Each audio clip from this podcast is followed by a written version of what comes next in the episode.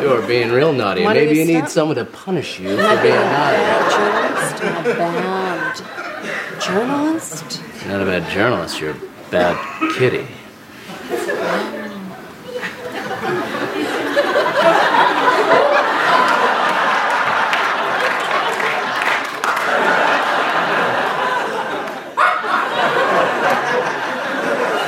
All right, we're going to address the elephant in the room. Let's.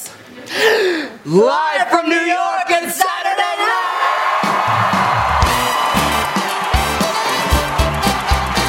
It's Saturday Night Live. Welcome to the Saturday Night Live After Party. This week we'll be discussing season 42, episode 19 of Saturday Night Live with host Chris Pine and musical guest LCD Sound System. I'm John Murray and I'm joined this week by Steve Finn as well as Matthew Hawkins. Matt is a comedian and impressionist who listeners might know from New York's Comic Strip Live and Gotham Comedy Club. You can connect with Matt on Twitter at the Mimic Hawkins. And you can connect with us at snlafterparty.fm. If you're enjoying our podcast, please consider leaving us a review on iTunes. These reviews help us to get the word out, and they're greatly appreciated. All right, enjoy.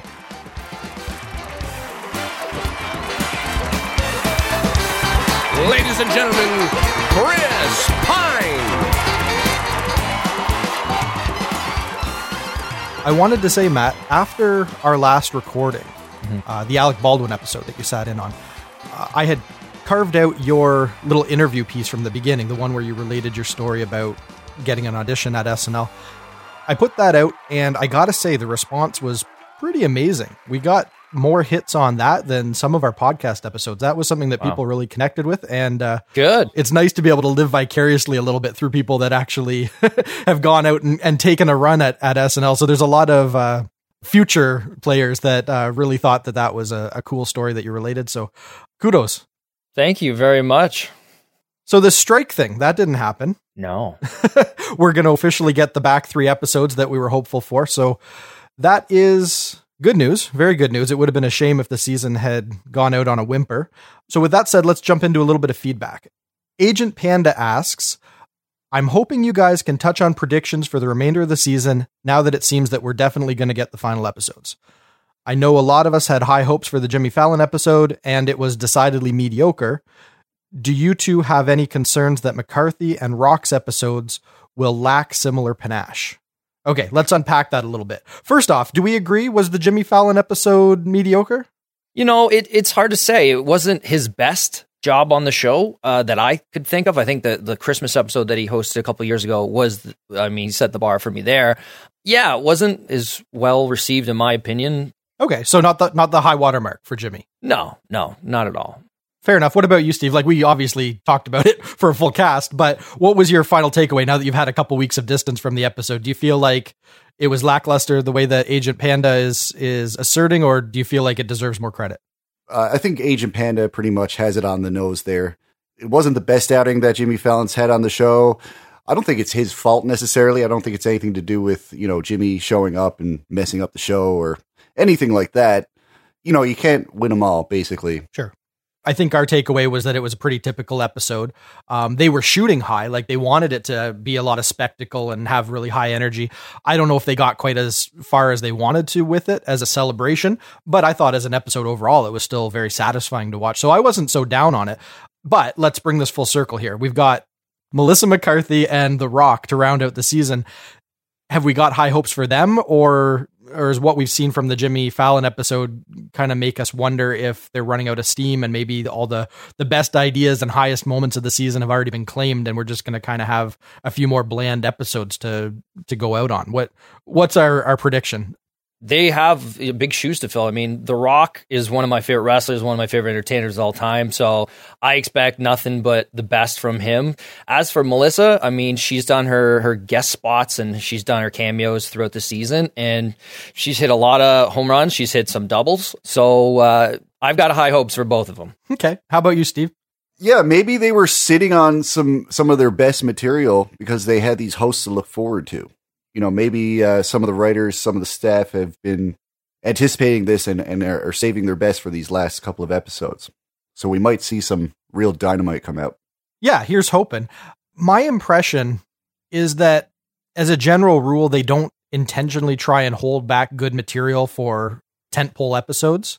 There's a, enough competition at the show that when someone has a good idea, they bring it to the table as soon as they can. However, there's situations where they know that it's not a good fit for a certain host. You need someone with a certain physicality or a certain musical quality, or there's just sometimes you just know that the sketch won't work on a certain week. So maybe those they hold in their back pocket. But I don't think the show is uh, is intentionally trying to like slow down and build up a reserve of good stuff. I think they're always trying to put out the best episode. But when you have a host like The Rock or like Melissa McCarthy, because they're versatile and because they're well-rounded players and they've come to the show so many times that they know kind of how to uh, really bring their best to the show and the show knows how to bring the best out of them. A lot of times some of the more daring sketches or the sketches that just wouldn't have been a good fit on another show, those tend to resurface. So there is the potential that these shows could be better than they would have been with a lesser host. I just don't think that the show is intentionally trying to um, uh, I don't know, sift their writing around so that it, it favors these episodes. But we can speculate all day, but until we see the episodes, we really don't know what they have in store. All I know is that generally speaking, season 42 has been pretty strong by comparison to past seasons. And because they've had a good infusion of new writers with the show, it seems like there's some fresh personalities that really haven't been sort of drained dry of all their creative juices. So it seems like the writers' room is really flourishing right now, and that always makes me optimistic. You take a good host, you take a show that's firing on all cylinders, you mash them together. Hopefully, you're going to come out with something that's fun. We have a little more feedback before we get into the recap. Colt Smetsvin has checked in and he asks, are the Patreon benefits, i.e., early rough cut, starting this week? So, in our last podcast, I had announced that for those fans that really value hearing the podcast right after SNL airs, I'm going to start putting out a rough cut version Sunday night. So, if they want early access, they can get early access. For everyone else who wants the really polished up, pristine, well edited, and mixed version of the show, that comes later in the week. So, to answer Colt's question, yes, we actually started that a few weeks ago. There's rough cuts for the last few episodes on our Patreon page, but the recording that we're doing right now will be up tonight. That Sunday night. Uh, before I go to bed, it'll be up. So expect that for anyone who's interested. With that said, let's jump into the show. Do it. All right. Yeah. So for our cold open, we get the morning Joe. Uh, Joe and Mika's sexual tension is palpable as they discuss the American Health Care Act. We'll start with you, Matt what's your your hot take on the cold open? Did this work for you? Yeah, it, it did. Um, but right away, I'm not sure who these people are. If, if it's a parody of two people, they're actually on CNBC. I'm assuming it is. But I got the joke. I mean, I get it. They they flirt, they get so close, and then everybody else in the room is awkwardly looking at them, going, "Okay, what's going on here?" so, uh, no, I thought it was funny. I thought it was good. Um, pretty good, solid open. It wasn't too long. It was something different, and uh, I liked how Trump made a, a call in, which was funny. Yeah, nice to not overuse Alec Baldwin at this point in the season because we have seen a lot of him. Mm-hmm. Uh, Steve, what's your what's your thought? I'm kind of in the same boat as Matt, where I haven't really watched Morning Joe at all. It's not really on my radar. Mm-hmm.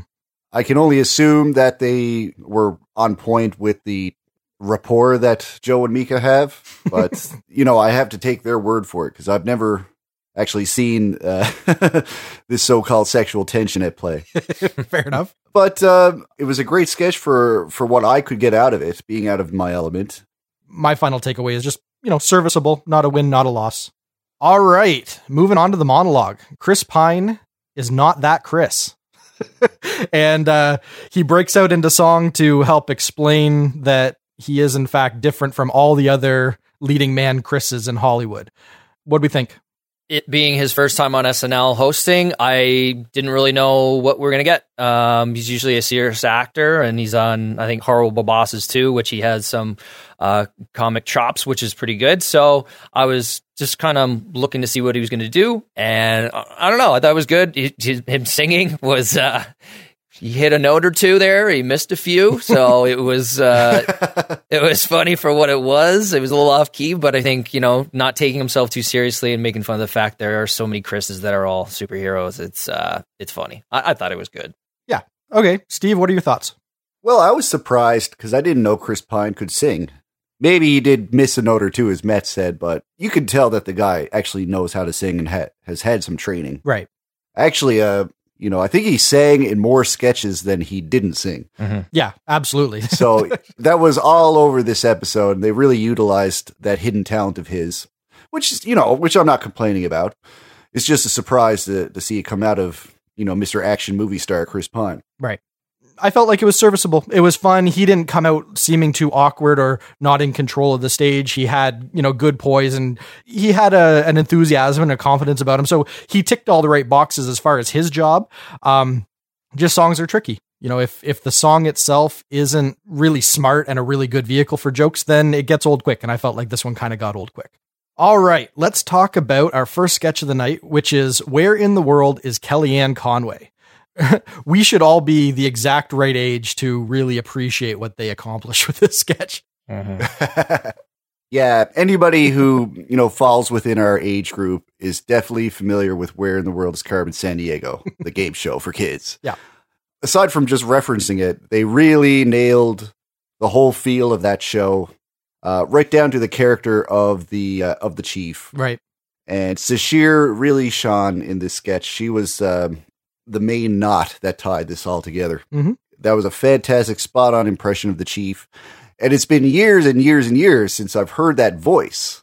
But, you know, her impression was so spot on that, you know, it just came back to me. Yeah. Even though I haven't heard it in a while, that that's exactly what I remember from my childhood. So good on her. They got the the rockapella guys. Uh, they they got all that right. Yep. So I loved it for what it was. Okay. And yeah, it was absolutely brilliant for sure. Yeah, it, this was pure indulgence for me. Like seeing the set, seeing the costumes, seeing everything being so spot on. it- They really recreated that show in all its glory, and so I was I was just lapping up the the nostalgia of it. So that was satisfying right out of the gate, and then to have a fun, punchy little quick in and out joke that was really fitting, showing that kids kids understand intuitively that they don't want to be anywhere near Kellyanne Conway. And uh, I I think it was a really fun and, and smart and kind of like pop culture uh, throwback way of of making that point. And so I thought it really worked. It was fun for me. What about you, Matt? What what was your takeaway? It brought me back to my couch in grade four as if I was watching the actual show. Yep. With uh, some Dunkaroos. Uh, yeah, it was uh, very nostalgic. You could tell that they were having fun doing it Mhm. just from the guy singing a cappella. I was like, oh my God, like this is like everything that was uh, presented visually and the casting of it was perfect. It was like watching the old show again. Yep. Couldn't be happier with that. And I'm glad it was quick and out. Good start to the show. Yeah, it definitely passes the squint test. Like looking at Sasheer as um, Lynn Thigpen, Yeah. it's it's uncanny. Like you couldn't tell. Like if they ever casted a Carmen Sandiego movie, they'd be stupid to not get Sasheer. She's Yeah. perfect for that. The other little beat that I thought was really great was Bobby as one of the Rockapella guys. Mm-hmm. The real guy from Rockapella, or one of the real guys who had the microphone, he would always do like a little wrist flick with it in time with the the beat, mm. and that was kind of like his signature uh, lame dance move. You know how they're all kind of like jiving as they're as they're doing their acapella stuff. That was his move on the real show, and Bobby did that. And I have to assume that it's intentional because that's way too specific a gesture for him just to intuit that. So uh, good good on him for doing his homework and really finding the character. Because yeah, that was that was rockapella. Yeah. yeah, so just all of those little fun little nostalgic nuggets that you can bite into. It didn't even really have to have much of a joke. It was just enthralling to see see it laid out there. So yeah, for for our generation, this uh this was a win, I'm sure. Well, now I'm curious. Uh, I want to know, Matt, how do you do your Dunkaroos? Oh man, I would just eat the cookies up to the, the I had two left, and then the the last two I would just like get all the icing on it and just crush it. and of course, if there's anything anything left over, the finger goes in, and that's it. It's done. I uh, that's how I did my Dunkaroos. And and I another method was make them a little sandwich. So really kind of like make it like an Oreo, put the two cookies together and put the icing in the middle. I'd have to get a knife. I know it's an extra thing, but it's what I brought to the table. awesome. All right, moving on. And moving on from that, Come on, this is important. this is important stuff. he needs to know this stuff. This is important. Slavic Jam Records presents Song for Peace by Stav D. What do we think of our first pre-tape? I don't know, man. Uh, whenever there's like a rap or there's a digital short or there's something where it's supposed to be cool and funny, I just it brings me right back to the Lonely Island group and just how those guys they were so good at what they did and they actually sounded good and actually flowed and it was really funny and it made it look cool and you wanted to see more. I didn't get any of that from this. I got okay, they're in a cemetery. Yeah, okay, he's Slavic. Okay, yeah. Um, I get it. It's on like porn. That's the whole thing. All right, but as as as much as it as, like that, that's great. But at the same time, I wanted it to like have a good beat, and I wanted it to be funny. the bar is is set so high for doing that. It's it's hard to even years after you know Andy and the boys leaving to even try to do anything like that. So I don't know. It didn't really uh, hit the mark on me, to be honest. Okay, so the little gag in the middle where he starts getting into his porn addiction and and really rall- a rallying cry against porn, you didn't feel like that was enough to hang a whole music video on. Not really. No. Okay, uh, how about you, Steve? What do you think? I was laughing at the intended joke of it, which was, you know, wasn't subtle. It was a pretty obvious uh, punchline towards the end of it. But I feel like I'm I'm there's a reference to this that I'm not getting Oh, there is. because I had the feeling that it was trying to capture some kind of uh, style, some kind of maybe even a specific song. Yep. Let me jump in because uh, one of our friends on Reddit was able to fill me in because I didn't have a good beat on it either. But Lila twenty three ninety eight was able to turn me on to what this was actually a parody of. Back in two thousand and three, uh, there is a Eastern European rap guy named Speak, and he did a song called "Stop the War." And this is it's not exactly shot for shot, but it is an intentional callback to that video, which was a quasi sort of um, like ironic uh, viral video. Like people cringe watched it because it was so just bad at being like a rallying cry or an anthem to to help you know unify the anti-war movement. It was so ineffectual and so just cheesy and bad and low budget that it almost became so bad it's good kind of a thing. So that's what the guys picked up on. That's what Beck and Kyle were were working with here. I figured. Yeah, we'll include a link in the show notes, but if you watch that video and then go back and watch this, you're going to get a lot more out of it because you're going to at least understand what the throwback was. Now, a 15-year-old video, I don't know if that's really the the most, you know, topical and timely parody that they should have been working with, but nonetheless, that's what the premise was. Can I cut cut in for a second? As, Yeah. as a as a working comedian, it's never good when you have to explain a joke. Sure. I'm just throwing that out there. Yeah, 15 years it's uh it's too far out of the public consciousness that I'm sure most people are in the same boat as we all were where we Yeah. just sure there's a joke there on its surface, right? What he's singing about it, there's some humor there, Yeah. but if you don't tie into the reference then it loses a lot of its sparkle. Right. Yeah. Yeah, my only other thought is much like the monologue, songs are tricky because if lyrically you can't build a lot of jokes into them and uh, really kind of get people on your side, it's easy for it to get boring quickly. And this one was it was a very slow tempoed song and lyrically very sparse, so there was just a lot of challenges to staying with them. Yeah. And here we have a grab sample of three dudes here on this podcast. We're we're all on the nerdy side and none of us have heard of this before, this song. No. So I think that's Yeah. enough evidence to say that this might be a little too obscure to reference. Right. Yeah, they were they were digging kind of deep and uh, because it wasn't obvious, I think that's probably what crippled this. So amusing but not a win. Yeah, not a win. Steve, how do you know I'm a I'm a I'm a dork? I'm just gonna throw. I am, but we just met. Come on. Hey man, I, I've I've heard your podcast when you replaced me Okay, for a week. for a week. Thanks for that, by the way. Oh, it's anger. That's where it's stemming from. Yeah. Okay. That's okay. That's okay. I am an I am a nerd 100. percent Wrestling and comic book and everything else. So you hit the mark there. I'm intentionally trying to craft some reality TV level drama Tension. by pitting you two against each other. Uh, let's talk a little bit about SWAT Recon. This sketch, you've got law enforcement peering in on a perp, and next door there is a party going on with two enthusiastic young scamps, uh, which is charming to everybody. Everybody wants to get in on it because apparently the wonder of youth is not lost on these these guys. I laugh my uh, my tail off on this one. I'm more leaning on the side of fun, silly comedy opposed to just political, and they hit the mark with the fun, silly. I love the whole premise of like at what age did we stop doing silly things that we used to do when we were kids? And it goes back to the nostalgia stuff. I liked it all the way around. I just thought it built well and uh, it totally threw me off from the beginning of the sketch to the end. Oh, that was great. Yeah. How about you, Steve? What's what's your thought? It's a recognizable equation uh, when it comes to the SNL writing formula. We've seen this kind of approach before where, to me, it seems like one of the writers or a couple of writers uh, just think of something really, really weird and just imagine what a normal person would say in reaction to seeing it. Mm-hmm. You know, similar to David S. Pumpkins. Let me just cut in very quickly because this was written by Mikey Day and Streeter Seidel, who did David S. Pumpkins. So I think you are tapping into kind of one of their go-to sketch formats. So keep building on that, but I think you're I think you're onto something here. Yeah. If that's the connection, then it does make sense. Seems like Mikey and Streeter like to come up with just weird stuff that any normal straight character would probably have, you know, a couple opinions about. And, you know, from that you organically can basically flesh out a sketch. Right. You know, I don't want to call it cheap, but it's it's simple. Maybe that's the word.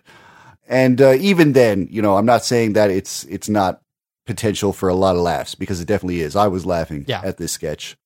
Yeah, no, it was fun. I particularly loved how specific uh, the commentary was as they're explaining what they're seeing through the windows. They're even talking about, well, the, the guys are doing it a little ironically, or, you know, they know that. Yeah, it was a, a tongue in cheek fashion show. yes. Oh, yes. Exactly. Exactly. All right. So let's look at our next live sketch. We get The Boy Is Mine, which is uh, a play on the Brandy and Monica song. In this case, you've got two like corporate executive women forcing Chris Pine to decide between them. What'd you guys think of this? Was this smart? Was this fun? Or where where was the joke here? This is yet another throwback. Uh, we're, we're getting a whole bunch of nostalgia in this episode. Yeah, anybody our age would remember that Brandy and Monica song. I was surprised that I actually recognized that intro uh, synth, uh, that harp sound. Like that's, I, I guess it's you know ingrained into my brain. There's always this kind of sketch when some handsome A-list movie star, uh, whenever they host, there's always a sketch of the women uh, pining for them. Right. No pun intended. I, th- I thought this was a win. It it really uh, capitalized on the sensibilities of Vanessa and Aidy. You know, the hypersexualized and awkward and for as simple as it was, like it just tapped into so many things that worked that I got to give this sketch, you know, high praise, maybe more than it deserves, but for me it was quite enjoyable. Okay. How about you, Matt? I think Steve said it all. I totally agree with what he says. It's a nostalgia song. Actually, two songs. I guess Chris at the end of it started singing his song. And uh, yeah, I don't know. I thought it was funny. I thought it was silly, and it did the job. Sure. Did the job. It made me laugh. Vanessa and Aidy would both be the right age, as well as many of the writers at the show, for this song to come to mind. If you were going to do some sort of a like competition between women over a man or whatever, when they were younger, this would have been the, the the song that would have defined how you handle a relationship when you're in competition with another woman. So this is what kind of like bubbles up and motivates them, and they get to live a little vicariously by acting out this music video that they probably watched a thousand times when they were teenagers. So mm-hmm. I can kind of see how there's a there's some logic to this world um how we get to this point. At the, other than that obviously it's utterly ridiculous that they're like draped over the table and they're you know there's there's no hr department that would ever let something like this fly in a corporate environment but that's half the joke. It's kind of like the um the the Santa baby song, right? The they're having the corporate meeting and all of the the janitors come in to do their super sexual Christmas song uh, it's it's kind of in that vein of things that you would never see in a workplace, and so I, I like that. I think that's a fun little fun little mashup that, uh, especially when they have something that's kind of nostalgic and pop culture like a, an old '90s R&B song. That that that's a lot of fun. So I, I enjoyed it. Moving on, we get another pre-tape. This time, The House, Seattle, season six thousand. Basically, drama ensues when Adam forgets about Margarita Night and you get all of those typical reality TV tropes with the overly dramatic music and the obvious editing for dramatic pause and then the aside interviews. You get all of that kind of stuff uh, mashed up into this. Uh, did we think this was smart? Was this was this a fun outing? What do you think, Matt? I loved it. They hit a home run on this, and I, I'm even going to go out and say I'd like to actually see them do this like more this this same type of sketch with these same characters. I loved it. I thought Kyle Mooney, I think his acting is just he plays such a believable character that I laughed a lot during this whole thing. I thought it was a great concept and they captured a reality show. That's always funny to me. Okay. How about you, Steve? What'd you think? Well, I was pleased to see something like this because this one was reminiscent of the Good Neighbor style. So it was nice to see that kind of reincorporated to the show. Yep. When it comes to the sh- sketch itself, I probably wouldn't know how accurate it actually was if I didn't date a couple of girls who are heavily into reality television, Big Brother or what have you. Mm-hmm. But I have watched these kinds of shows over a couple of people's shoulders, and yeah, they definitely nailed the uh, vernacular, they nailed the visuals, and it's not even that far off because a lot of this drama comes from stuff this benign Yeah. all the time. like it's almost not even a parody. It's just like it's something you would actually see if you tuned into one of these shows. So Yeah, I think that is the genius of it. They really didn't have to push it. They just had to do what you see in a true reality show. And when you know that it's satire, it becomes so obvious how ridiculous reality TV shows are just in general. yeah, Uh, there's nothing, you know, truly uh, realistic about reality TV. And this just punctuates that so perfectly. And uh, yeah, I thought it was a lot of fun. yeah. Now, LCD Sound System performs Call the Police and American Dream. Now, Steve, you are a resident music expert. What'd you think? Hey, I love LCD Sound System. Was I expecting them to have a place on SNL this season? Yeah, no, I wasn't. Okay. but I was very happy to see them. Mhm. They're a more obscure underground band, but um, you know they're a fantastic amalgam of electronic and rock. Mhm. Yeah, they just have a, a really great energy, Okay. and this is exactly what you want to see on live television. So I'm I'm really happy about it. Okay. So it won you over, or you already won over. You just, you're a fan, plain and simple. Yeah, I was a fan going into it, so they just basically maintained the status they have in my eyes. Okay. Excellent. How about you, Matt? What do you think? Uh, I actually watched the musical act this time, so that's good. I appreciate that. I got to be 100% honest. It kind of looked like a sketch to me. I look at visuals. Being a comedian, I have to make fun of things. And the lady in the front with the keyboard, with the pink pants, with the Trump t shirt, the dude in the background awkwardly dancing and with the African hat thing going on, and the dude's hair that looked like it got into the Suck Kut from the Wayne's World movies. Like, if I shut my eyes, I would say it was a decent song. Uh, visually, I laughed. I don't know. That's just me. I, I, I, look at things, things make me laugh. It was like the best way to describe it is like if I went to a secondhand clothing store and I saw a group of people and said, Hey, let's make a band, they would look like that. That's the best analogy that I could give. I don't know. Uh, They're on Saturday Night Live. You, you could have slicked your hair back. You could have done a lot of things. If that's what they do and that's who they are, good for them. But the music was, was good, I would say. Well, that is awesome. I'm glad that we have a different take on the musical act because all too often I think Steve and I are usually in lockstep on a lot of this stuff. I think now I'm kind of feeling my age because these guys looked exactly the way bands looked when I was a kid for an era back when alternative rock was kind of like pre-grunge alternative rock kind of like the the last heyday of new wave kind of like fusing into alternative rock these guys would have been right at home in that era. And so when I'm watching it, I'm thinking, okay, yeah, the the visuals fit the music that I'm hearing perfectly. Like this is exactly the way I would expect these guys to look.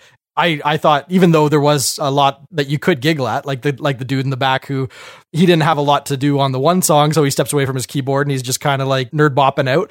There was uh, there was some stuff you could smirk at if you wanted to, but just because this felt familiar and it was a type of genre that I really enjoyed, I wasn't trying to poke fun at any of it. I was just taking it in and really enjoying it just as uh, for the music that it was.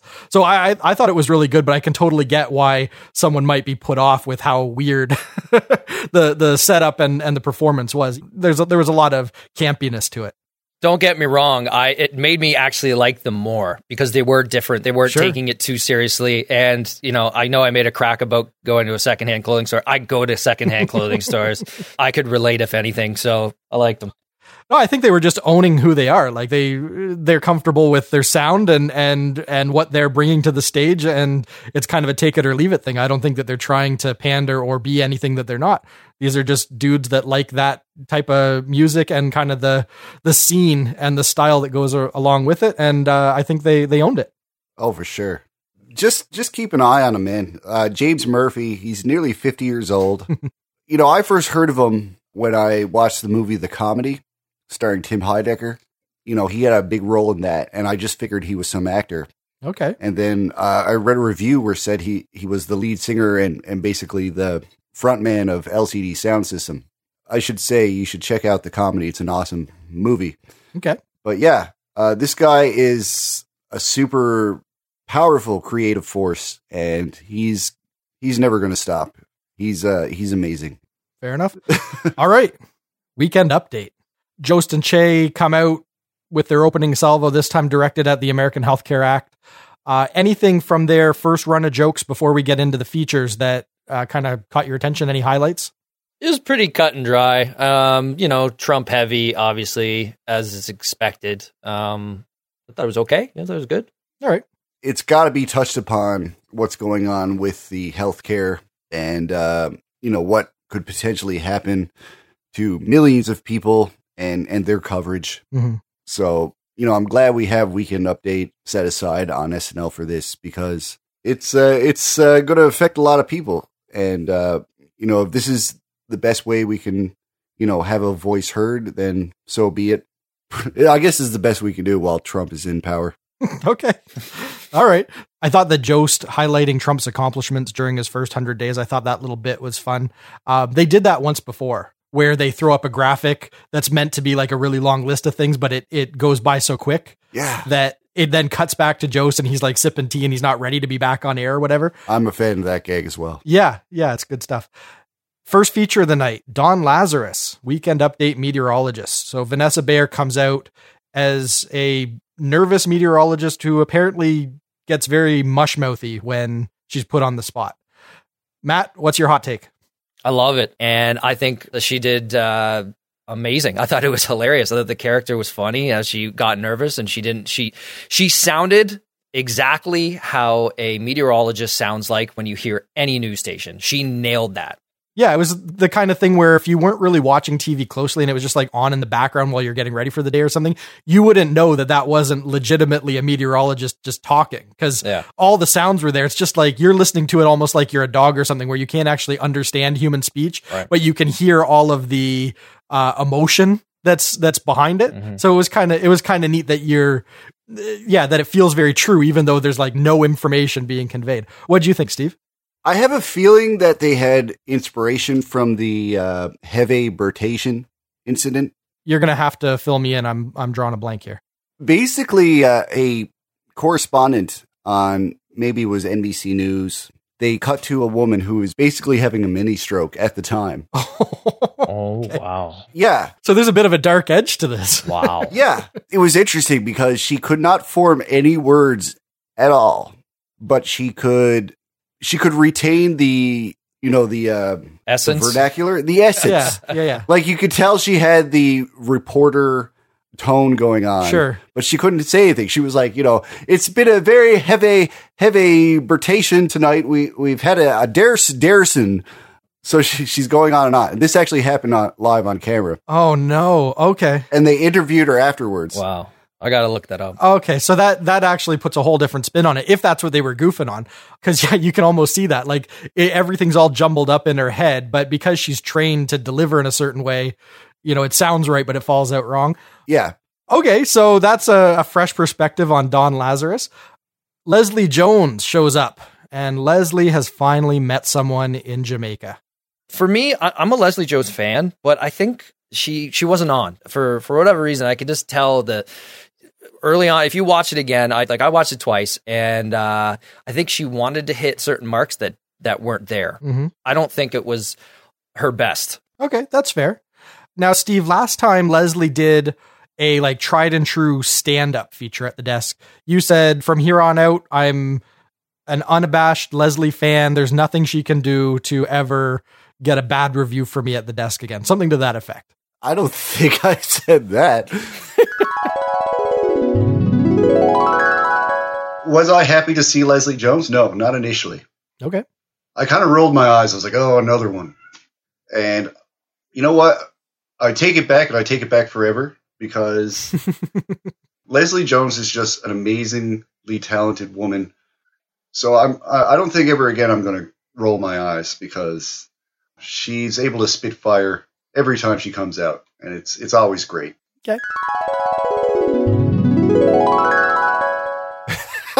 I don't remember what you said, but you you were very warm on Leslie, and you it was something to the effect of she can do no wrong, as far as I'm concerned. Like you were thoroughly won over by her. Do you feel like this um, lived up to that standard that you were so warm on last time? She, uh, yeah, I don't know. Maybe I was a little more warm on it than Matt was. I didn't outright hate it. I felt like it worked as a piece.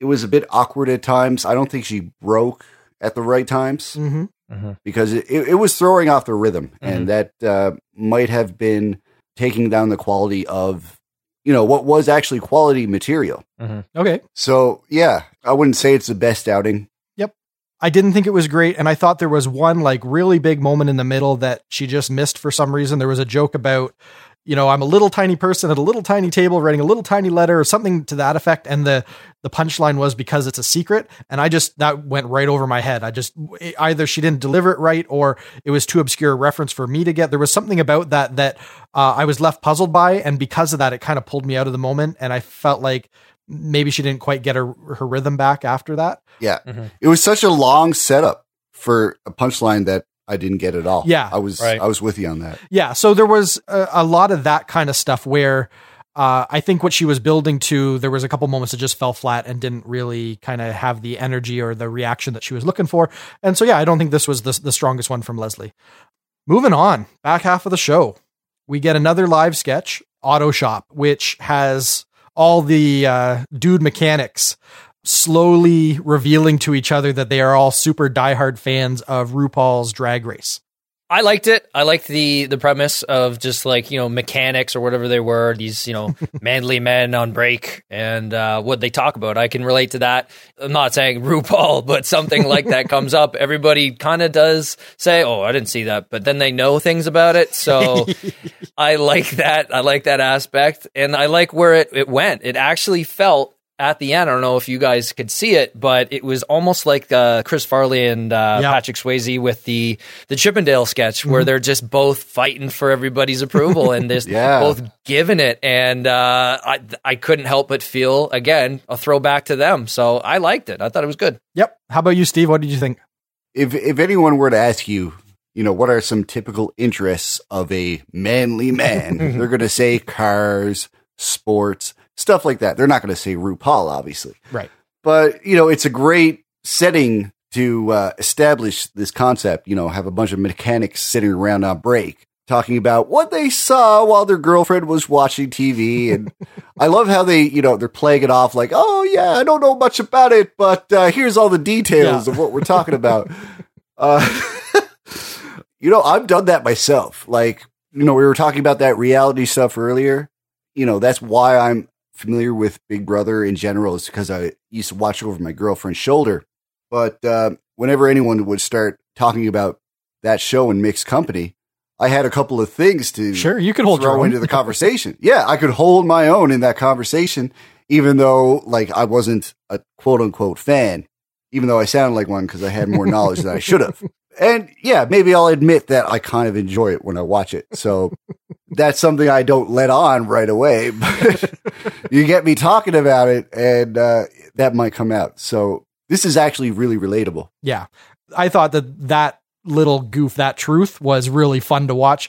And like you mentioned, Matt, when they took it into the lip sync battle crescendo there at the end, uh, that was my, my thought too. That's uh, what Bobby's doing there, you know, like facing away from the camera, doing the dance moves. you know, he's a heavier guy. So there's definitely shades of Farley there, like Mm-hmm. a lot of physicality for a bigger person and to own it and be like 100% committed Mm-hmm. to really like pulling off that dance. Yeah, all the affects that Bobby had, I thought were really great. Like he really became that character as soon as the lip sync battle started. He kind of put on the persona of I don't know what the right terminology is for I guess just a drag queen, right? Is that what we say these days or is there something more appropriate? But he kind of he just he transformed right there on stage and I thought that was really impressive to see from Bobby. Yeah, so a lot lot to like. I I really thought this was fun. How about The Handmaid's Tale? We got another pre-tape. This one is a goof on that new show that's on Hulu. Yeah, I think it's on Hulu. Hulu is right. Yeah. Yeah, so I haven't seen the show, so I don't have a really good beat on this. Matt, did you have any, you know, deep thoughts on on whether this worked or not? I usually score them like one to five, uh, five being good. I gave this a one Okay. because I didn't get the reference. I didn't understand what they were trying to do, and I, I didn't laugh. Okay. How about you, Steve? Uh, were you able to pull anything from this of value, or did this kind of go over your head too? You know, I can kind of get what the point they're making is, is that, you know, men in their privileged status really can't appreciate what women go through as a struggle. I'm guessing that The Handmaid's Tale is a story of women being ultra oppressed. So they use that as an advantage to uh, outline how men really don't know what's going on Sure. with women's struggles and they kind of they try to simplify it and, and offer solutions. Oh, why don't you just not be that way or whatever? Yeah, you come to the party this weekend as the guy's rounding them up for torture. yeah. He's like, I got to torture you, but afterwards you should totally go to the party. yeah, there was an obliviousness on the part of the guys, and I think that probably was the message of the sketch. I haven't seen The Handmaid's Tale either, so I really, like I said, I don't have a good beat on it. But it seems like if there is a takeaway that you could maybe latch onto without having seen The Handmaid's Tale, it would be kind of like what you were alluding to, Steve, that at a certain point, some sort of oppression can become so institutionalized that people can be perfectly well intentioned and not see the oppression around them. Yeah. It's just that's part of everyday life. This is just the situation. This is what I was born into. This is this is society. This is the world I know. And they don't question it or challenge it and they just go along to get along. They just go with the flow and it never occurs to them that there's maybe some atrocity or some oppression going on that they should be able to see quite clearly just because you have those natural blinders if you are brought up in it. So I thought maybe there was something, you know, really smart about this, but because I haven't seen the show, I wasn't sure if that's really what they were going for, if maybe that's even just an aspect of the show and that wasn't really the true goof of it. Yeah. Didn't have a good beat. I think there's something there, but until I've actually seen the show or read the the book that it's based on, there's just really nothing nothing I can offer. So let's not dwell on it. Let's move on to TV Land, future classics. In an unaired episode of Star Trek, a spicy new character is added to spruce up the beleaguered series. We get Bobby Moynihan as Spocko and his signature catchphrase. Did we like this? Was this fun? I liked it. I mean, with with having Chris Pine on, you kind of I, I was hoping to see something Star Trek. Yep.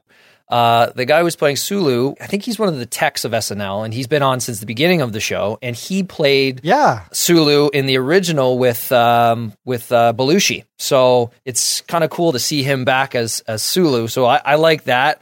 Bobby, I love him. I, I love when he can play like an outrageous character. That's what he played. when I see him, uh, I just laugh. So Mhm. it was good. Okay. Steve, what do you think? Well, I was surprised. It kind of messes up with your mind because Chris Pine plays Captain Kirk. But in this sketch, he's playing William Shatner Right. playing Captain Mhm. Kirk. Right. So it's like one uh, one removal from that. And I was actually surprised at how well he can do the Captain Kirk like Impression, yeah. speech pattern. Yeah, it was good. It was right on point. So I was impressed by that. I did want to mention Akira Yoshimura. That's his name. That yeah, that's his name, the guy who played Sulu. Yeah, but he he doesn't go by Akira. He goes by Leo. Leo? Yeah. Okay. I just had to look him up on IMDb, and that's what they call him, Akira. Yep. Anyway, he's been with the show, like you said, for a long time. He actually showed up on camera on the very first episode with George Carlin Oh, did he? as an extra. Yes. So he has been seen on SNL since it began. Okay. Yeah, it was kind of cool to see that connection. Yeah. He's kind of um a living Llama Lincoln showgirls kind of situation at the show now. Yeah. You know, we were talking about how Jimmy Fallon's episode might be the last Mhm. episode because of the strike. Right. And we were talking about how Bobby wasn't used as much. Where we get sketches like this, where Bobby is uh, utilized Mhm. as much as he deserves, Mhm. you know, I feel like he's getting the send off that he should have Yeah. Agreed. if he, in fact, is leaving. Yeah, I noticed that too. This does seem to be a very Bobby heavy episode, and they gave him some really meaty stuff that just makes you appreciate Bobby all the more and makes you sad that we're not going to get to see a lot more of this kind of stuff from him. The sketch overall I thought was a lot of fun. I, there is a um, a long standing TV trope of when a show jumps the shark and gets a little too long in the tooth and it's stale and it's going to be canceled. Sometimes the producers are they try and take one more run at it and they try and jazz it up by bringing in some like spunky new character to liven things up. You'll see a lot of that in sitcoms in their last couple seasons. You'll find that they start toying around with the format and bringing in you know my my cousin from overseas you know so, something something wacky to try and draw people back in. This feels like that's exactly what they were goofing on here. So i thought that was clever. It was a nice setup. Bobby did great work as he always does. And uh the Neil deGrasse Tyson impression that Kenan does. I don't know how accurate it is, Mm. but I find it really funny that when he says something that he finds funny, he laughs, but it almost like fatigues him or wins him or uh, makes him hyperventilate a little bit and he needs to like stop and kind of like reset himself in the moment. That's a, a neat little characterization that Kenan can do that I, I just think that's impressive that that he was able to make that character a little more rich. You didn't need it. He was just basically the narrator, but I had more fun with it because he was having fun with it. So I, I thought that everyone kind of like threw their best into this and took a, a pretty simple sketch and made it better than it would have been otherwise. Let's move on to our 10 to 1 sketch. We get couples game night. A bunch of couples have to sing musical cues for a trivia game, and not everybody approaches the game the same way that's the setup. What what do you guys think? Was this a fitting ten to one? I like the concept because you know if you do have a couples night, you do play kind of lame games like this, and uh, so it's kind of relatable for me anyway. But how serious they took it and how far they pushed it was funny. And and you mentioned Steve uh, earlier in the podcast that Chris could actually sing, and he can. Like he, he proved it. And in in this sketch, like they were the singing was actually really really good, and that's why I think it worked, and that's why I think it was funny. The second thing that I found in this sketch was uh, Kate McKinnon. I don't know if you guys caught it, but she was like, I don't know if it was her character, but I think she was like on the verge of breaking. I thought she was like smiling pretty hard to the point where she, it looked like she was breaking a little bit because of how committed they were. And lastly, the, the blood in in his hand. I literally thought he cut his hand on the glass. So when I when I saw that, I was like, "Oh my! Like something went wrong. Like this is live television. Like oh my god, he cut his hand." So obviously it was was part of the gag, but it threw me off, and I don't know. It was good for what it was. I want to know more about that technology they're using because they just used it on the Louis C.K. episode Yeah. Right. where he smashes some glass and he immediately has blood all over his hand. Mm-hmm. I don't know how that works. Yeah. Obviously, they used the same technique as they did with the Louis C.K. episode, Right. but it's something new they've come up with, apparently. Yeah, I don't know exactly what it is either. Um, but watch it closely, like watch it kind of in slow mo and just look to see if he puts his hand off screen or in his pocket or if there's some other sleight of hand at play because the, the traditional way of doing that is you just have like a soaked rag in your pocket or something. Yeah. and you just get your hand bloody right before you do it. And because nothing's happened there's nobody's looking at your hand. There's no attention drawn to it. So you know you've already got that goo on your hand before you put your hand through the the fake glass. Right. then it becomes obvious to everyone because they're looking at your hand at that point. Uh, it's probably something as low rent as that but i didn't pay much attention to see exactly how they were going about it. But i doubt that they needed any big technological breakthrough because you you you know people have theatrically people have been able to do that kind of a thing just by holding their body in the right way that you don't necessarily see their hand at all times or whatever so they can they can gel it up. So who knows? Who knows what that's all about. Uh any other thoughts steve? I was thinking, you know, what makes this sketch really work is that relatability. I've actually met couples like this that, that they're so out of touch and in tune with each other that, you know, they just don't translate anymore to common people. I think I'm slowly getting there with my wife. Oh. Yeah, this was fun. Uh, and like you guys mentioned, there's a lot of truth there. Um, I, I don't think Kate was breaking Matt. I think No. that she was just giving like her most incredulous look because she seems to be the one person in the sketch that didn't embrace it by the end. Right. Everyone else seemed to like kind of get into it. At one point, Sasheer's playing the keyboards for him. Right. It seems like she's the the one character in the sketch that isn't meant to be won over, so that Right. you as the audience has someone kind of uh, just pointing out how uh, awkward it feels to be in the scene. Right. I think that was kind of her role. So I think she was being incredulous. I don't think she was losing her character there. That was my take on, it anyways. But who knows? Most likely, you're right. She's she's hilarious. So Yeah, I I just didn't get the impression that she was out of control, right? Like Right. normally they try and hide it a little bit if they're Right. maybe on the verge of breaking, they'll put their hand over their mouth or something. It seemed like she was intentionally trying to give those those like over the top. Uh, I'm amused by how ridiculous these people are kind of looks to the camera. So yeah, it was fun. Let's talk moment of the night. What took it for you, Matt? Bobby, when he's selling it with the the dancing and the uh, when he's going up against Chris in the uh, RuPaul sketch, I think that was the moment for me that I I think I laughed the hardest. I just Okay. I, th- I thought he was fantastic. Sure. How about you, Steve? the appearance of Rockapella, led by Chris Pine. You know, I'm biased because that was part of my childhood, but that blast from the past really uh, quivered my loins. I'm going with that. I can get behind that because my moment of the night is when Sasheer first shows up as the chief. I had to really squint for a second because it was so exactly the way my Yeah. memories Yeah. were of her at the desk. I wasn't sure if they were like for a second. I thought, is this stock footage? Hmm. How am I seeing this right now? Like it was a little. It it, it just really kind of like threw me because it was so spot on. And then her performance of that character, she had the the voice, she had the look, she had everything. Even just the way she kind of like had her arms on the desk, had a very kind of like forceful, assertive quality that it just it just was it was perfect. It was exactly it, it lined up so closely with my memories that it it it made me like take a step back. And that's that that's a neat feeling. So I'm going to give that my moment of the night uh, and I totally respect Rockapella would have been a, a close second for me too. Do it, Rockapella. yeah. They used to let the kids do the shout out, right? Like whoever won the game or whatever got to say, do it, Rockapella. They should have thrown that in, but whatever. Uh, small, small quibble. Best overall sketch. Matt? The house in Seattle. I just like that one the best, that I found it like I want to see more of it. Like I just like the whole concept, and yeah, that was my favorite one for sure. Okay. How about you, Steve? SWAT recon. You know, it wasn't anything groundbreaking, Mhm. but when it comes to downright entertainment, I was having the most fun with this sketch Sure. all night. So I got to give it to that for what it for what it uh, offered. I loved it. I'm going with Auto Shop.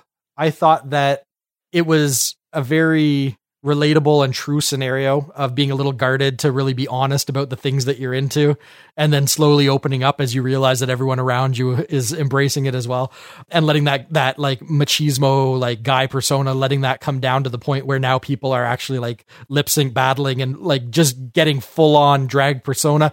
It was such a, a nice arc that that sketch took that it, it built and and kind of like flowered and opened up and then you know it, it culminates with this really fantastic dance that allowed bobby moynihan to do some some of the best work of the show in my opinion so there was a lot to like in that sketch so that's uh, that's going to take it for me mvp matt By far, this person made me laugh for the whole show. Like I just couldn't get out of my head. And it's not even a comedian. It's uh, it's the the guy in the background, the LCD uh, sound system, uh, wearing the hat, dancing. I could, it's still in my head now. I think it's still funny as hell, and I think people are going to be making memes of it. And I think that was the that was one of the funniest things the- all night. That guy wins hands down. all right i'll allow it all right steve what took it for you mvp MVP is uh, Bobby Moynihan for me. sure You know, I was enjoying everything that he was part of, and that's why I got to give it to him because every time Bobby came up, it was it was a shining moment Mhm. of whatever was going on at the time. So I do really have to give it to him. Yep. Yep. I agree. I'm giving it to Bobby too. Not just because we're all, you know, thinking of his impending exit and that makes us extra, you know, affectionate towards him. He had a lot of screen time tonight. Like this was a, a Bobby heavy show. And the best moments, I, I think back to the auto shop again, like that, the physicality and, and just how sharp his performance was, that was really stunning work. And uh, I think that that was what took it for me. On a scale of classic, great, typical, weak, or train wreck, how would you rate this episode, Matt? Uh, it's a typical. It was nostalgic. I like that. Wasn't bad, and it wasn't amazing. Mhm. So mid mid grade for me. Fair enough. Steve? I'm going to give this one a week. Yeah. Yeah. Okay. I always enjoy SNL for its highs and its lows. And, you know, I'll watch an episode that I consider weak and have a good time with it. Mhm. But in the back of my head, I know objectively that it's not as good as the show can be. Sure. This is one of those moments. Yep. I'm going with typical, but marginally. So, like, I can totally understand why you would veer on the weak side of the scale. I thought it was typical, not because it was even end to end, but because there was enough fun, redeeming moments to offset like some of the weaker pre tapes tonight. So, I, I thought, you know, in the aggregate, it it sits pretty close to the middle of the the spectrum, and I'm okay with that. This isn't a, a big tentpole episode. They're just coming back from a hiatus, so they're going to ramp back up and warm back up and uh, really start to build momentum. And even though this episode wasn't stunning, it doesn't make me worry in any way that they're not going to be able to have a lot of fun with the the last two. So as we come into the the final run here, I'm uh, I'm still enthusiastic and still looking forward to how they're going to round out the season. You guys have any uh, amazing thoughts or insights before we wrap this up? No, Not any amazing ones. Anything mediocre that you want to throw out just to kill some time? Not even. Okay. Well, that's a cast. Thanks to our very special guest, Matthew Hawkins. You can connect with Matt on Twitter at the Mimic Hawkins. If you'd like to support our podcast, please consider using and bookmarking our Amazon and other affiliate links found at snlafterparty.fm. It costs you absolutely nothing to use our affiliate links when shopping online, but it really helps us in covering our costs and is greatly appreciated. We'll be back in one week when SNL returns with host Melissa McCarthy and musical guest Haim. This has been episode number 21 of the Saturday Night Live After Party podcast. I'm John Murray. Good night and have a pleasant tomorrow. Thank you, Lord. Everybody, thank you to LCD Sound System. Thank you